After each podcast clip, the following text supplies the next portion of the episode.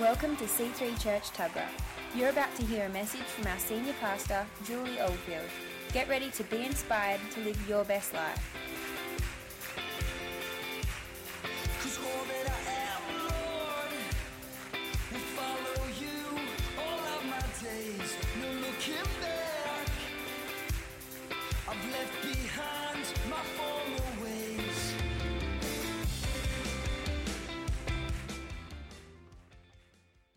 Church this morning.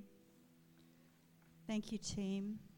Thank you to the whole creative team and everything that they do. We often say thank you to the band, but they're only a part of the whole creative team that go right up to the back, and we just honor you this morning. And thank you for making everything happen. Thank you, Chrissy, for all the filming. Thank you, Stephen, for the news. All that work they put in, it's just amazing. In Jesus' name. You know, there was a there was a time when Jesus was just about to go to Gethsemane. And he called his disciples together and he said to them, knowing the hour was about to come, he knew what was about to happen. They had no idea what was about to happen, but he knew what was about to happen. And he said this to them Will you pray with me? And so he left them there to pray and he went into the Garden of Gethsemane. He's sweating blood. He knows what's about to happen. He's wrestling with the will of God. He's wrestling inside of himself. And he comes back out to see that they're, if they're praying or not, and they're all asleep.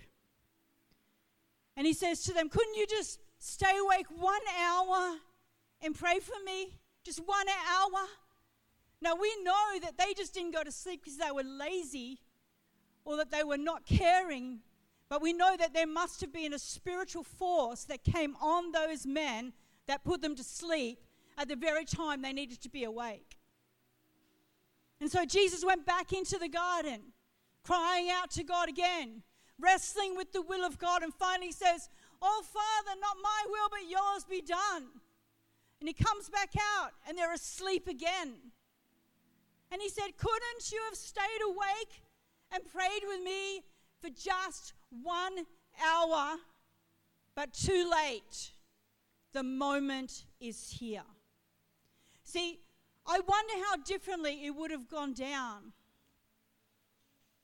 when Jesus was arrested if his disciples had been awake and prayed and were ready for the moment that was coming upon them. I wonder if Peter would have really cut off an ear. I wonder if they would have all scattered. I wonder if Peter would have denied him three times. I wonder if these things would have happened if they'd just been awake. Amen? I think there's no greater time in the history of the world, in the history of this world, that the Lord needs the church to be awake. And I feel like Jesus is reaching out with everything that's inside of him, longing to reveal himself, longing to show himself to you, saying to you, Will you stay awake with me one hour? Because you don't know what's about to happen in this world. But I have come to prepare you for this. Amen. We're speaking about transform. You know, our, our, our vision, our heart, our culture of this church that comes out of our, our values, which are experience, transform, and belong. We believe you need to experience God, to experience Him yourselves. Not just to come to church and be told what to do and how to do it, but to experience Him 24 hours a day. And then by that experience, you will be transformed. And then we will belong as a body of Christ together as we're transformed. Transform, if you look at the definition of that, is a marked change in form, nature, or appearance, a radical transformation. 2 Corinthians 3:18 says this. Let's read it with that in mind. But we all with unveiled face beholding as in a mirror the glory of the Lord, are being transformed into the same image from glory to glory, just as from the Lord the Spirit.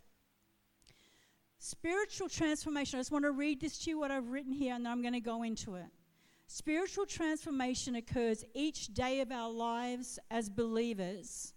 Some days more and some days less. Who can who knows that? Some days we're getting transformed a lot. Other days it feels like we're not being transformed a lot. In whatever case, God has designed your life to move in one direction only. You've been designed to move in a direction that makes you brighter and brighter as the days go by until it becomes like the brightness of the sun in its maximum brightness. That's, that's the plan of God. That your life, that, that then the corporate life of the church will grow brighter and brighter as each individual is transformed brighter and brighter into the very into the very glory of God until we come to maximum brightness. Your life is not designed to stay stagnant ever, or worse still, go backward. At any given time, including today, there is a degree of brightness living inside of you. I want you to put your hand on your chest right now and say, I, have got my, this little light of mine, I'm going to let it shine. There's a degree of brightness. I want you to see yourself like brightness coming out of you. No matter where you're at in your world right now, there is a degree of brightness inside of you. Amen? The secret of constant transformation is to keep your eyes fixed on Jesus. See, as we behold Him, we become like Him. As we look at Him, we become like Him. As we, as we get fresh revelation of Him, we become like the revelation that we see and that we experience. As you see Him, you become transformed by the power of God to become what you see. Do you get that? As you see Him, you become, by the power of God, to become what you see. That's why it says, I'm going to read it again, but we all with unveiled faces got unveiled faces because we've, we, we've been born again. And if you haven't been born again, you'll have an opportunity to take the veil from your face and really see Jesus today. But we're beholding as in a mirror. Do you know when you look in a mirror, you actually don't see the real image, do you? It's sort of a reflection. We're beholding as in a mirror the glory of the Lord. But as we're beholding it in a mirror, we're, we're kind, it's starting to take shape. The, the, the, the image that we're seeing is starting to make sense to us. The more that we behold it, the more it comes into focus. The more that we behold it, the more the glory of the Lord is being revealed to us. And we then are being transformed in the same image from glory to glory, from glory to glory, from glory to glory. As a Christian, you should be being transformed. It is a process, it's a lifelong process. And if it's not happening, you'll get discouraged, you'll get tired, you'll, get, you, you'll become religious, and you'll start to do things out of religious duty rather than out, out of a revelation of Jesus, being so in love with Him that you want to look at Him every day and you want to be like Him. Amen? That's what Christianity is supposed to be like. Hallelujah. As we see Him not just in our prayer time, not just in our in our uh, in our experiential time, but as we see Him in the Word, because the Word of God is Jesus Christ. Amen. He is the Word. John says, and the Word was made flesh and dwelt amongst us. So as we see Him in His Word, we're going to constantly receive revelation about Him. Each revelation of Christ you receive upgrades your life and makes you brighter. Is that true? Amen. Revelation is like the fan that blows on burning coals, and each stroke makes it grow brighter. Keep beholding Christ constantly, and you'll never be stagnant or go backwards in your life. Let's just pray. Holy Spirit, today I pray that you would reveal Jesus. Today I pray you would reveal Jesus. Open our eyes, Holy Spirit, to see what you see and to feel Him like you feel Him. When you look at Him, we want to feel what you feel, Holy Spirit. When you look at Him, let us feel that today. Let us see Him today. So, my message is entitled Revelation equals transformation or transformation through revelation. Revelation chapter 1 is probably one of the most detailed descriptions of the majesty of Jesus anywhere in the whole Bible. Amen? The revelation of Jesus Christ is the very first thing Revelations chapter 1 says. It says this, it introduces the book, and it's the only book in the Bible that says this. Verse 1 the revelation of Jesus Christ. The book of Revelation is called the revelation of Jesus. It's the only book in the Bible that has that title. God the Father gave Jesus the commission to reveal himself. Amen? Now, many of us stay away from the book of Revelations because we go, oh, no, it's creepy, it's weird, I don't understand it. You know, all the things that you don't understand in that Bible would make sense to you if you would read chapter 1, 2, and 3 and understand who Jesus is and what he is saying to the church. Amen? You know that Jesus, when he repeats himself, it means that he really wants you to hear something. Who knows that?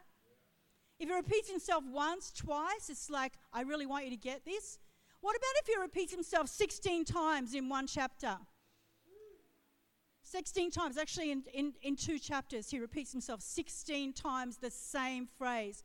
In Revelations 1 and 2, he repeats this For him who has ears to hear, let him hear what the Spirit is saying to the church. For him who has ears to hear, let him hear what the Spirit is saying to the church. For him who has ears to hear, let him hear what the Spirit is saying to the church. 16 times. In the last days, he wanted there to be a people who would hear what the Spirit is saying to the church, not just hear it, but understand it at a very deep revelatory level. Amen? I think it's amazing, it's interesting that the most powerful force in the universe is the revelation of Jesus.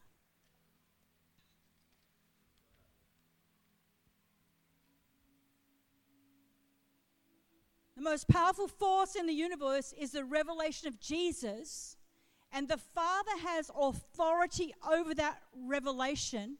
Who knows that? Do you get that? The Father has authority over everything. He has authority over that revelation, and in, in, in Revelations chapter 1, he commissions his son to go and reveal himself. Not to reveal himself as the man who walked the earth, so human and yet so God, but to reveal himself as he is and who he is in this age, now, after the resurrection. He said, I'm giving you authority to reveal yourself. The Father literally commissioned the Son and said, Go and make yourself known. Now is the time. Go and make yourself known. They know you as Savior. They know you as healer. They know you as the one who loves all people. They know you as the one. But do they know you as King of Kings and Lord of Lords and Mighty God? Do they know you as the one who will come to judge and make things right on the earth? Do they know Jesus in his glory?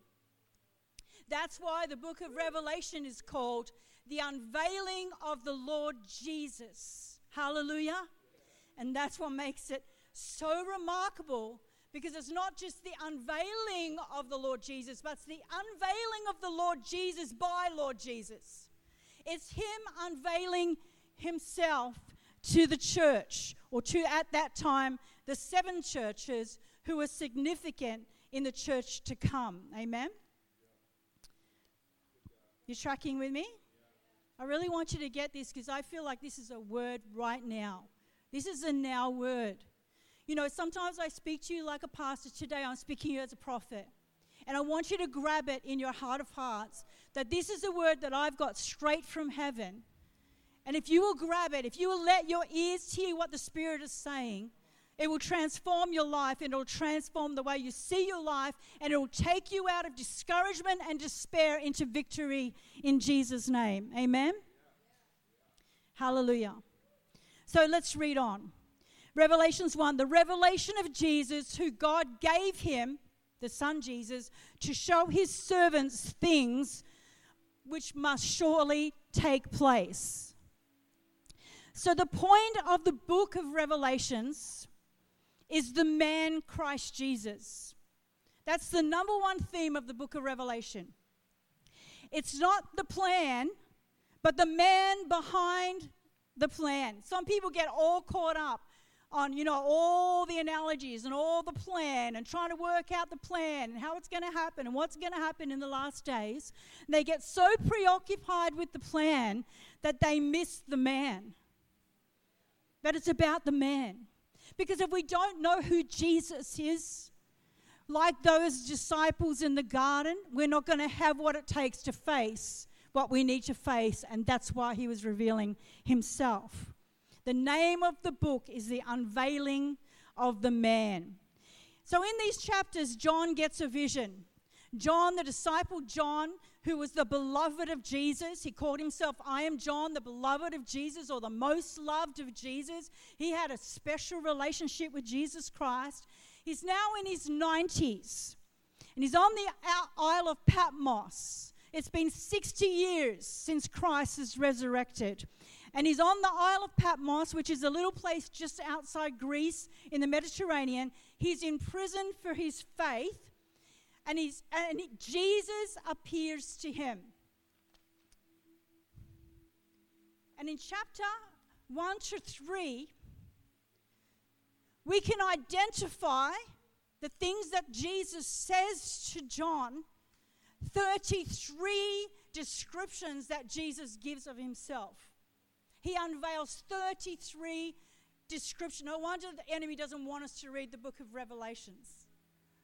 30 in three chapters, he gives 33 descriptions of himself.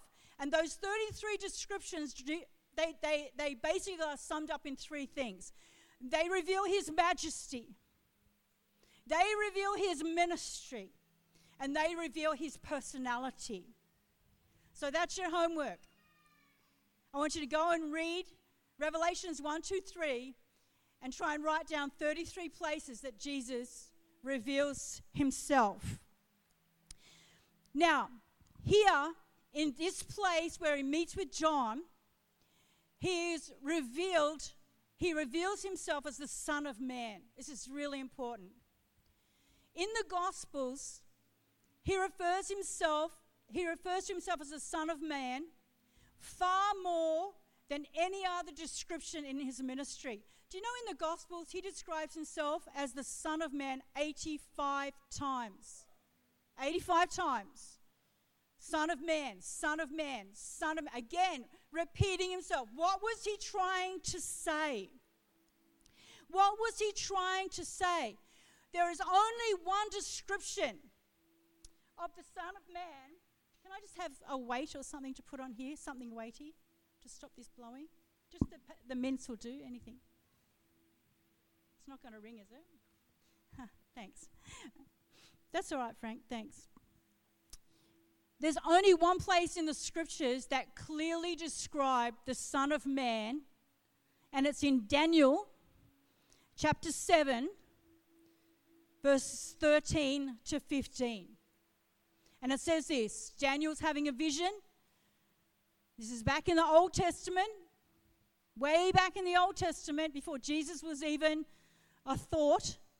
And he said, I was standing in the night visions, and behold, one like the Son of Man coming with the clouds of heaven. He came to the Ancient of Days and they brought him near before him. And then to him was given dominion and glory and a kingdom. And then all peoples, nations, and languages should serve him. His dominion is an everlasting dominion, and it shall not pass away. So, what we're seeing here is that Daniel said once, revealed in the Old Testament once, that there would come one who would be the Son of Man, and that would be the Messiah. Yeah? And Jesus comes on the scene, and 85 times he refers himself to himself as the Son of Man. And what he's trying to say to his disciples, to the people he's speaking to, to the Pharisees and the Sadducees, to all the people, he's trying to say, I am the man in Daniel 7. It's me. I am the man in Daniel 7. You know, when they're, when they're asking him, when, when they're asking him these things, you know, they're asking him, Who do you say that you are? Son of Man.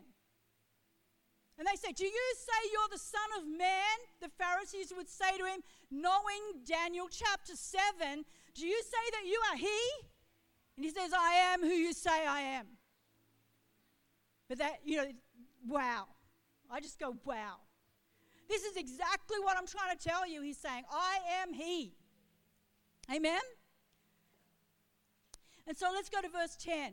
John's on the Isle of Patmos. Let's imagine it for a minute. He's in prison, and it's very clear that you need to know the Bible says he was in the Spirit. Do you know what? You need to get in the Spirit a lot more.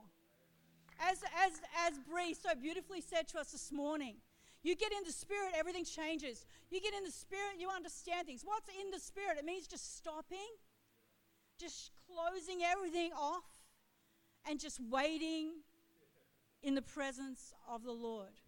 You know when you're in the Spirit, you know when your spirit is connecting with God. You know that, and we need that every day. He was in the Spirit, and he hears a loud voice behind him, and he turns around and he sees this man. I want you to understand, he does not recognize him at this point. He doesn't, he sees a man. And the man says to him, I am the Alpha and the Omega. Who knows what that means?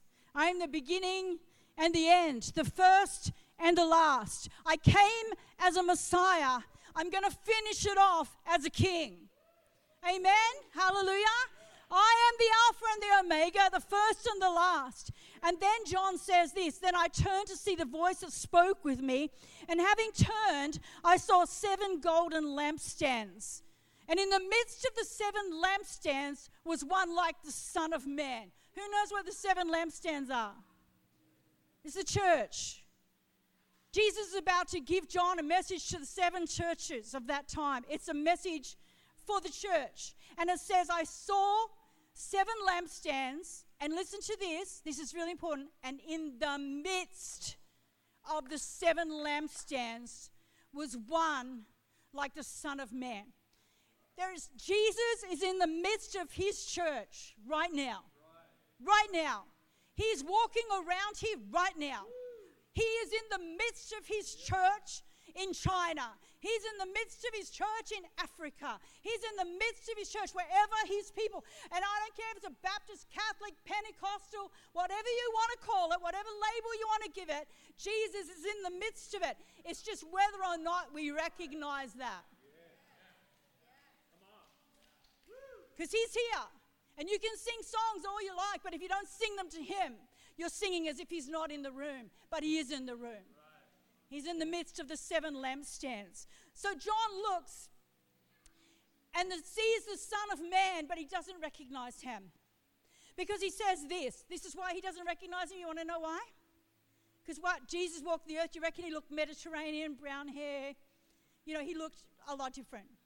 But here he says, his head and his hair were white like wool, as white as snow. Now, I just want you to know this. John knows the scriptures. And he knows that in Daniel chapter 7, in that vision, when Daniel talks about the Ancient of Days being God, being God, he knows that in that vision, God the Father had white hair like snow. I want to read it to you. I watched Daniel 7 9. I watched till thrones were put in place, and the Ancient of Days was seated, which is God. His garment was white as snow, and the hair of his head was like pure wool. I'm sure John must have been thinking, looking at this image of this man that he doesn't know who it is, but he's got hair like white wool. And he goes, Daniel said that God had hair like white wool. This guy's got hair like white wool. You know? That means you must be eternal like the Father is eternal. You must look like the Father, therefore, you must be eternal like the Father is et- eternal. Amen? John, John doesn't quite know what's happening, as you probably wouldn't either. He was a bit awestruck. Hallelujah. By what he sees, but then he continues to have a closer look. How many of you know if there was someone like the Son of Man with blazing white hair standing before you, you you'd want to have a closer look? And so then he looks at his eyes. He looks into the eyes and he says, and his eyes were like flames of fire. This is our Savior. This is our King. We need to look into those eyes. Because the reason his eyes are like fire, because his heart burns like fire for you. His heart burns like fire for the nations of the earth. His heart burns like fire for the fulfillment of the redemption of mankind. His eyes are like fire because he knows that it's coming a time where all things will come together and the glorified church will be brought to him.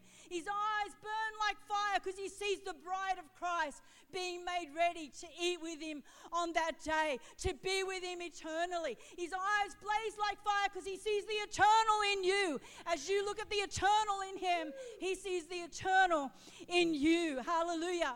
We need to look at those burning eyes more often and find Him as He is, not as He was. It is crucial for the churches not to just encounter the doctrine of the Messiah, but to encounter the man with the eyes like fire. This will be essential for the end time church to walk in victory. And this is the message I'm trying to give you it's not a pastoral message. I'm saying to you, you need to look into these eyes. You need to spend time with this man so that you'll be prepared and won't be caught off guard like the disciples were caught off guard in the Garden of Gethsemane. Amen? You don't just need doctrine, but you need a current encounter with the man. Amen? And then he continues to look. He said, His feet were like fine brass Woo! And you know what this speaks of? This speaks of the certainty that he is going to judge the hostile kingdoms that are coming against God's people. Now, you might be discouraged right now thinking, Where is God? I can't believe it. They're killing babies. They've just passed a law in America this week that says not only can you kill a full term baby by abortion, but if it comes out and it's still alive, you can kill it on the table. They actually said murder is okay. And they've passed it in three states in Australia so far full term abortion, full term abortion for social choice. I just don't feel like having a baby, a full grown baby, inject it with saline solution, watch it die inside the womb for 48 hours as it thrashes around in agony, give birth to a dead baby. Don't tell me that's not going to affect the psyche of women all over the world. And it's, it's Baal worship. It's sacrificing our children again to Baal. Amen? That's another, that's another. Poor. His feet, his feet declare the certainty that he's going to judge the hostile kingdoms that are coming against God's people. And so that's like an encouragement to us. You say, Where are you, God? Oh, I'm right here. I'm in the midst of you. I have a plan. It's a perfect plan. and you just stay connected to me, and we're going to walk through this, you're going to see the greatest victory you've ever seen in the world. Do you think that He would let Satan unleash such evil on the world without having a plan of counterattack? Do you think that He would let His church sit around? But we need to wake up. We need to wake up. We need to wake up out of slumber and don't let the enemy put you to sleep. Fight against it. Fight against discouragement. Stand up. Hold up the cross of Jesus Christ and stand so that we will not be overtaken. Amen. And the glory of God will fill the earth like the waters cover the sea. The glory of God is you. Every Christian standing up in glory will cover the earth like the waters cover the sea. The earth will be covered with Christians. There'll be nowhere for people to turn anymore. As Christians are given their voice and they're given authority, and they see the one with burning eyes and they see the one with the burning heart, and they get his burning heart and they have to speak and they have to love and they have to put things right. In Jesus' name, amen. Woo. Oh. oh, oh I'm so pregnant. God. I'm giving birth right now, and you're not quiet when you give birth. Do you think so, Angela? Like you just go, eh, eh, oh, there's baby. Oh, it's nice. No, you give birth. It says that that that heaven suffers violence. And violent people take it by force. And today I want you to stand up and take it by force. I want you to come out of your complacency. There are three things. I'm just going to quickly tell you this. This is not part of my notes, but it's just to add in, a throw in. As I've been studying the book of Revelations, chapter 1, 2, and 3, it's amazing. But in the chapters 1, 2, and 3, there are three things where Jesus speaks to the seven churches. He comes and he brings a rebuke to them, and he comes and, and brings an exhortation to them. But there are three things that he focuses on with those seven churches. And he's saying, This is where you're going and you're not going to make it through the end times if you stay going that way. Three things. Number one, complacency. He challenges complacency. If Jesus is only mentioning three things, we better put our mind to it complacency, laziness, pulling back, passivity.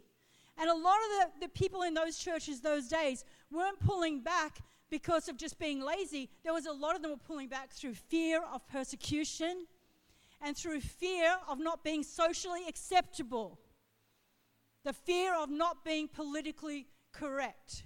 So they were pulling back and they were becoming complacent because they refused to stand up for what was truth. That's just one. That's just a throwaway for you. Take away. Number two, it was immorality. They were agreeing with immoral things in society and twisting scriptures to try and make them look right. I'll leave that one with you. Number three, idolatry. People used to worship idols in the Old Testament so they could be empowered and get more money. And, and he was saying there's going to come a day when the church will be idol worshiping materialism, money, and empowering and looking at those things and forgetting about me. So there's just a throwaway for you. Three things. What are they? Complacency, immorality, idolatry. Watch out for those three things in your life. Amen. And look at the things on the earth, and you'll see that that's where the earth is going. Under the, under the, under the covering of those three things. Oh. and his voice, John keeps looking, and then he said, and his voice was as the sound of many waters. I mean, I don't know if you've ever been in the presence. I've been in the presence of an angel many times. But there was this one time when I was on a 40 day fast on water, and I was praying for the nation of Australia. And I was praying for 40 days for the nation of Australia, not, not hardly sleeping, not eating, just praying 24 hours a day. And I was in my prayer room, I was flat on my face, and all of a sudden I felt this presence in the room, and I felt like I was going to die. I started to shake, I started to I was just like, oh my God, like, what is going on? I want to die. The presence in this room is so intense. Then I saw the ceiling open, and I saw an angel with his feet on the ground, and its head was about 60 feet tall.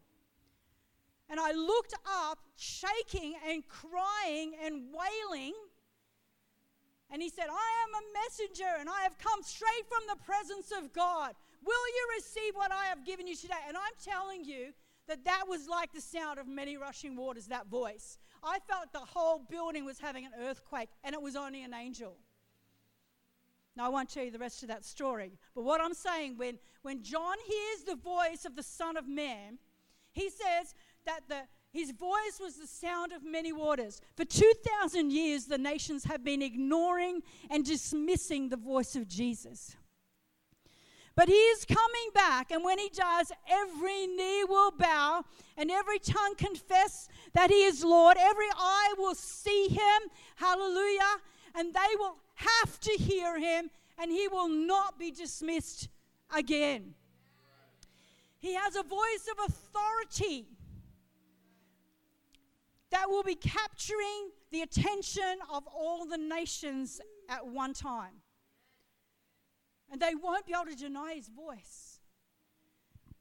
But we're not waiting for him to return to hear that voice. See, through his blood, we have access right now to have a revelation of who he really is right now. Verse 16 I'm going to go about 10 minutes over. Is everyone okay with that?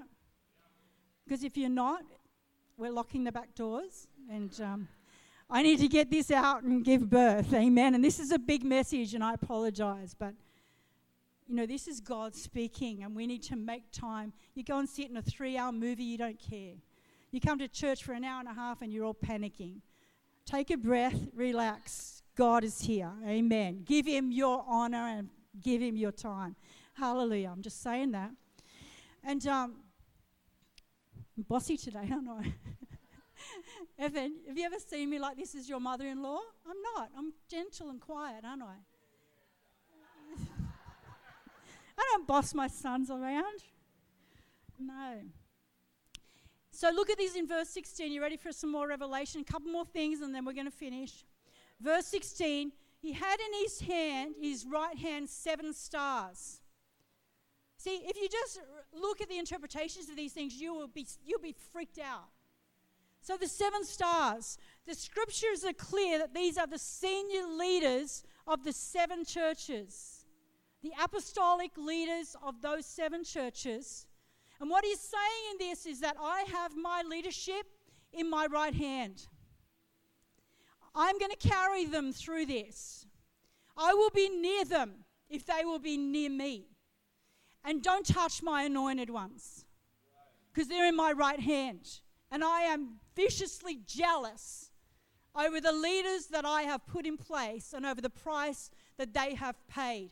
Do you know, church is becoming like a consumer activity, and it really grieves me that, that people walk into our church and do a checklist like they do in a shop, like they do in a restaurant, like they do in a cafe. Oh, the food was okay, the people weren't that friendly, no, no, no, no, no, no. And they do a checklist. Church is not a consumer activity, and the men and women of God that have paid a price to bring you the Word of God are in the right hand of Jesus Christ, and He is carrying them and He's upholding them in Jesus' name, and they are doing exactly what He's called them to do, I would hope, if they're spending time with Him. And touch not His anointed ones. Don't speak about any pastor, any church. For God's sake, it's the bride of Christ. Hallelujah. So he says, I'm going to, Ben, they're in my right hand. They are near to me. They are dear to me. My people, my leadership are in my right hand, and I'm going to help them in these last days to lead you. Listen, everyone needs leaders. Sometimes we get lost. And God gives us leaders to lead us, not to yell at us or tell us, but to lead us into righteousness. Amen. And out of his mouth went a sharp, two edged sword. He has the power in his words to pierce through any schemes of darkness. Don't be overwhelmed by what you see, people. Don't think that we are the tail and not the head. We are the head and not the tail because the sound of Jesus' voice can break through any darkness. The sound of his voice can liberate any bondage. Amen? It's a sharp, two edged sword. Do you know what a two edged sword is? It has two edges, right? One edge is the word that Jesus speaks. The other edge is when we repeat what he has spoken. It's a two edged sword. Jesus speaks something, he speaks liberty, he speaks deliverance, he speaks freedom to the captives. He puts that word in us. Hallelujah. We speak it out, and we are the, the other edge of that sword that breaks through. See, unless we say what he says, nothing happens. Nothing happens. We have the power. All authority has been given to me. Now go and make disciples of all nations. Amen. And then we go on. And I could go on. Each one of these topics, I've gone for half an hour, Evan. This is honestly, read it for yourself and sit on each one. What does it mean, Jesus, that out of your mouth will come a two edged sword? What does that mean? Show me. Give me revelation, Holy Spirit. Let me see him. And it says, Then his face was brighter than the sun shining in its strength. Oh my God. Jesus. See, John doesn't really grasp what's going on. And he responds like we would probably respond. And the Word of God says, He trembles and he falls down at Jesus' feet as a dead man. And people say, Why do you get slain in church by the power of God? People just falling down, you're pushing them over. Like, if you come into the presence of Jesus Christ, I challenge you to stand. I challenge you not to shake. He's John. He's 90 years of age. And he sees Jesus. He's seen a lot of stuff as a disciple. He's seen a lot of stuff. He's had angelic visitations. He's, he's seen stuff. He's raised the dead. He's, he's, he's been heal, healing people. He's doing, seen Jesus. He's walked with Jesus for three years. Now he sees this scene, Jesus as he is, and he trembles and he falls down like a dead man. But the scriptures say, But he laid his right hand onto me, on me and said, Do not be afraid. I am the first and the last. I am he who lives and was dead, and behold, I am alive forevermore. Amen. Just imagine this scene with me for a minute. John's fallen down, he's shaking. Jesus, beautiful Jesus, majestic Jesus, in all his glory, reaches down and puts his hand on him and says, John, John, it's me. It's just me. Aren't you the one that put your head on my breast at the Last Supper 60 years ago? Don't you recognize me, John? Or didn't you really know who I was when I walked among you? That's what he's saying. John is shaking. There's never anyone more intimate with Jesus than John. There never was in the scriptures anyone more intimate than John, but he is absolutely awestruck.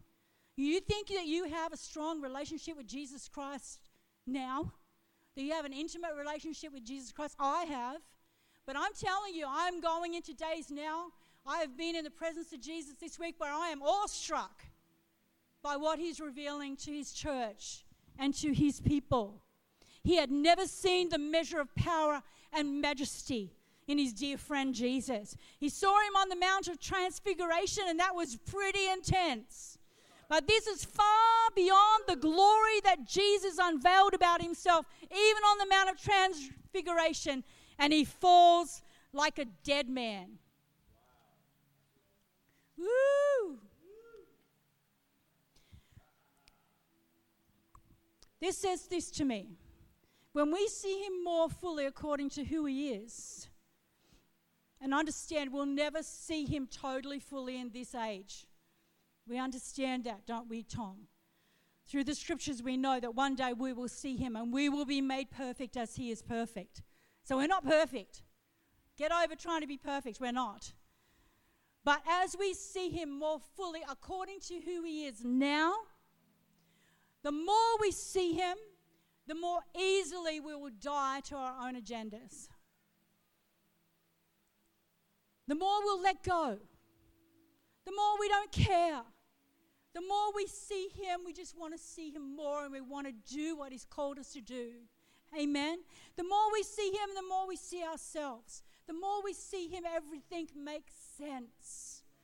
Instead of being on the ground, and involved in all our little affairs, and overwhelmed by I can't pay that bill, and that person said they didn't like me, and on Facebook I haven't got enough likes, and oh, I need to turn Netflix on just to get my mind off of this stuff. You know, instead of being down here, we need to come up. Jesus says, Come up. Come up where I am, and I will show you indescribable things that you have not yet seen. Amen.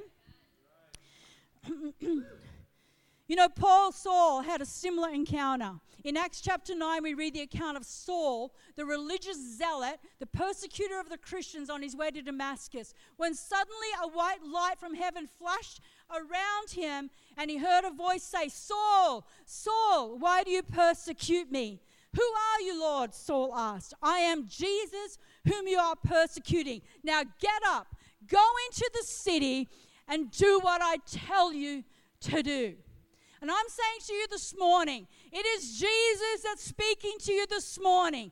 Get up, go into the places that you're supposed to be, and do what Jesus is telling you to do. Hallelujah. Revelation from Jesus leads to total transformation. He was transformed so much that his name was changed. And he would say these things. He said, The excellency of the knowledge of this man, I would give up everything. All is worthless to me. It means nothing to me but to see the excellency of this man. There's a friend of mine, Mike Bickle, that I listen to. He's a prophetic teacher, and a lot of these revelations I've been getting from him. He's an amazing teacher. And it says this he prays this prayer often every day. He says, Lord, if you let me see what Paul saw, I can respond like Paul responded. I don't want Paul's ministry, he says, but I want to respond in the abandonment that Paul did. Because the reason Paul was abandoned, not because he was zealous, but because he could see clearly. He saw clearly who Jesus was. I don't want to try harder. I don't want you to try harder. I don't want to put on a religious bondage on you of trying to work your way into this. But all I'm saying is, why don't you give more attention to this? Give more attention to being in His presence, as Bree said. Set aside the first fruits of your morning. Sit in a chair, pray in the Spirit. Give Him 10 minutes, and then you'll go, That's not enough. I need 20. And like me this week is like, It's not enough. I need three hours. I don't even want to go out of the house. He's here with me so strong. That's how I was this week. Be- because the more we see Him, the more we want to give Him. The more we see Him, the more we want to give Him. The challenge with the church at large is the lack of seeing Him. We've become comfortable, content, lazy, idolatrous, immoral, and we don't see Him in the midst of us in Jesus' name. He's more than biblical doctrine. He's more than just a way of salvation or a lifestyle choice. It says that the church of today, they want this. They want, I want, I want to go to church to be comfortable. I want to go to church to meet friends.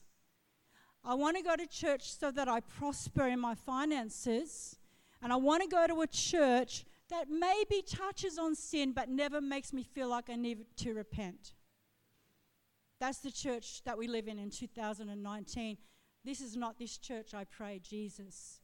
Jesus, please, Jesus, deliver us.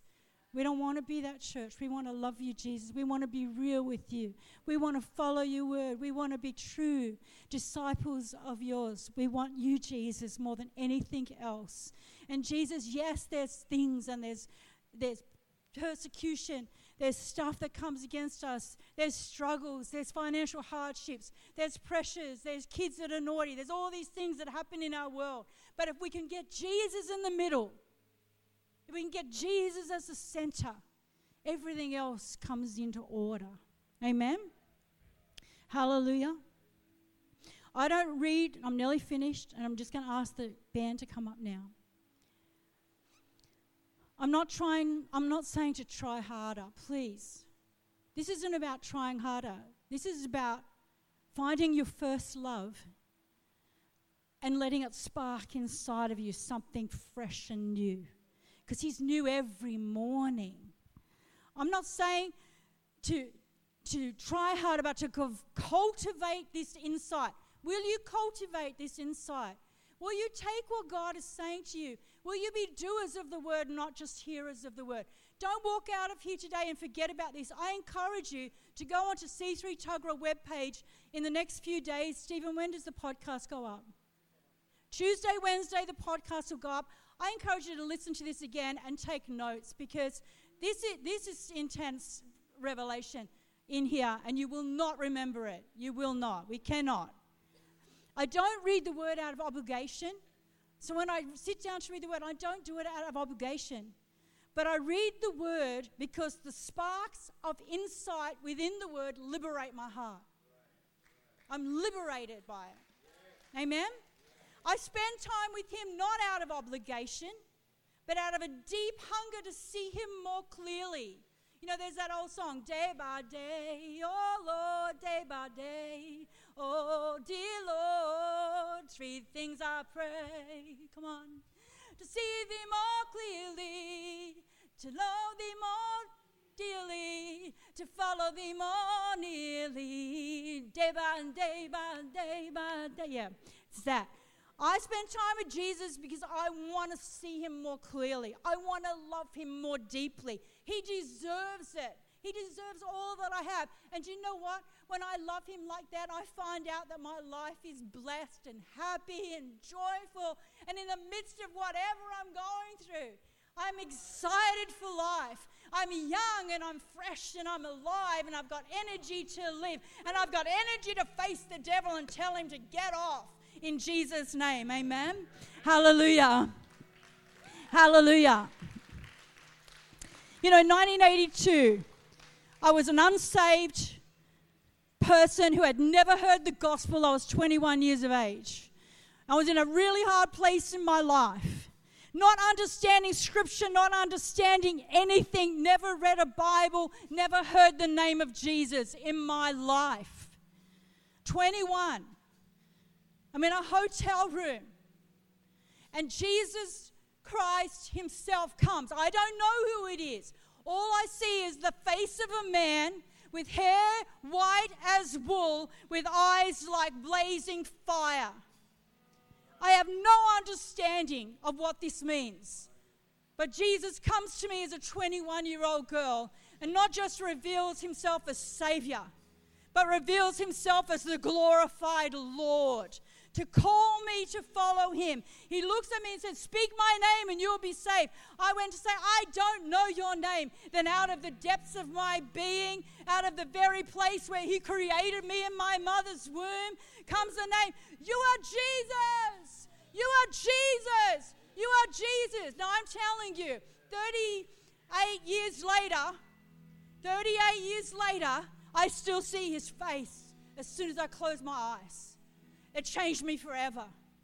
But I'm telling you, I'm not satisfied with that.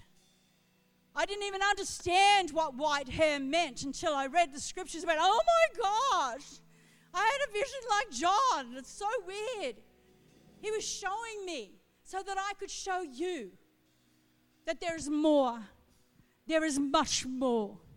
Each season of my life requires a further revelation of a certain facet of Jesus. Of those seven churches, he revealed a particular facet of himself to each church.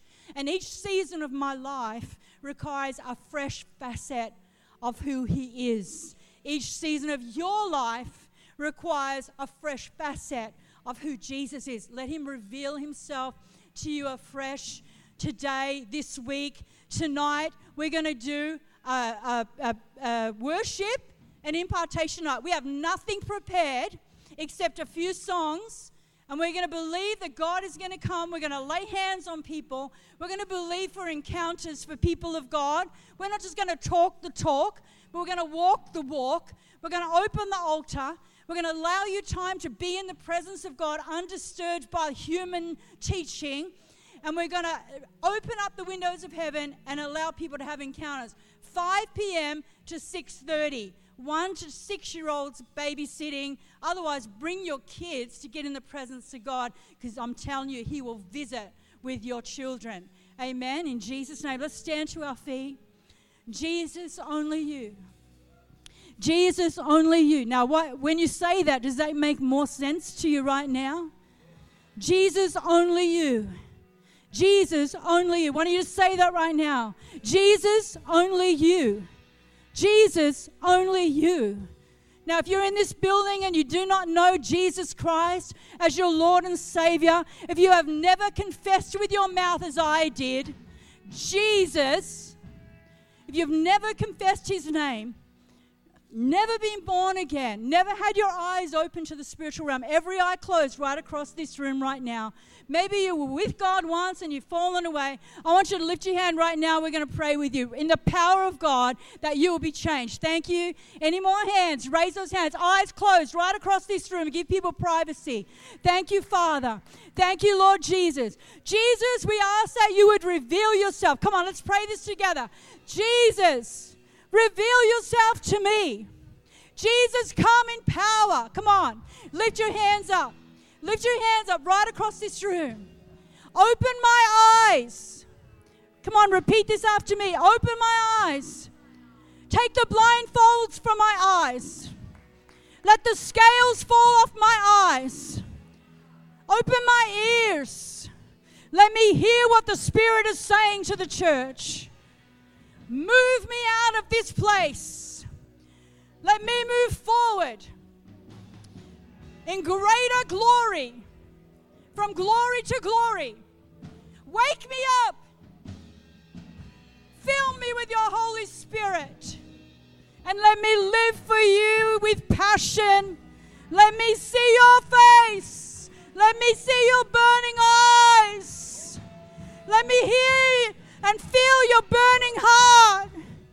Let me be a true Christian disciple. In Jesus' name. Come on, let's sing this. Jesus, only you. Now sing it with all your heart, with all your soul, with all your mind, with all your strength. Jesus.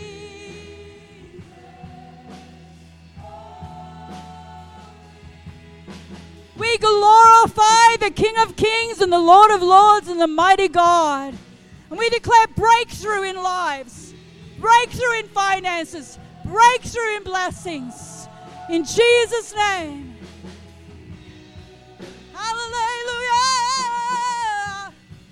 You're the one that I adore. Jesus. There is no one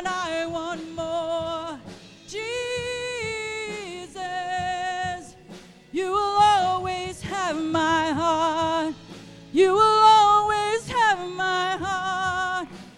Jesus. Jesus, only you. Come on, sing it again. Oh, Jesus.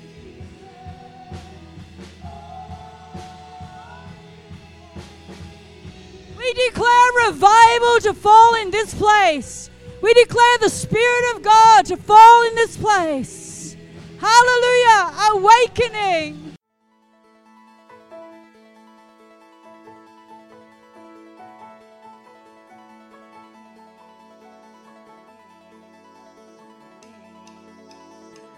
We hope you enjoyed listening to this message.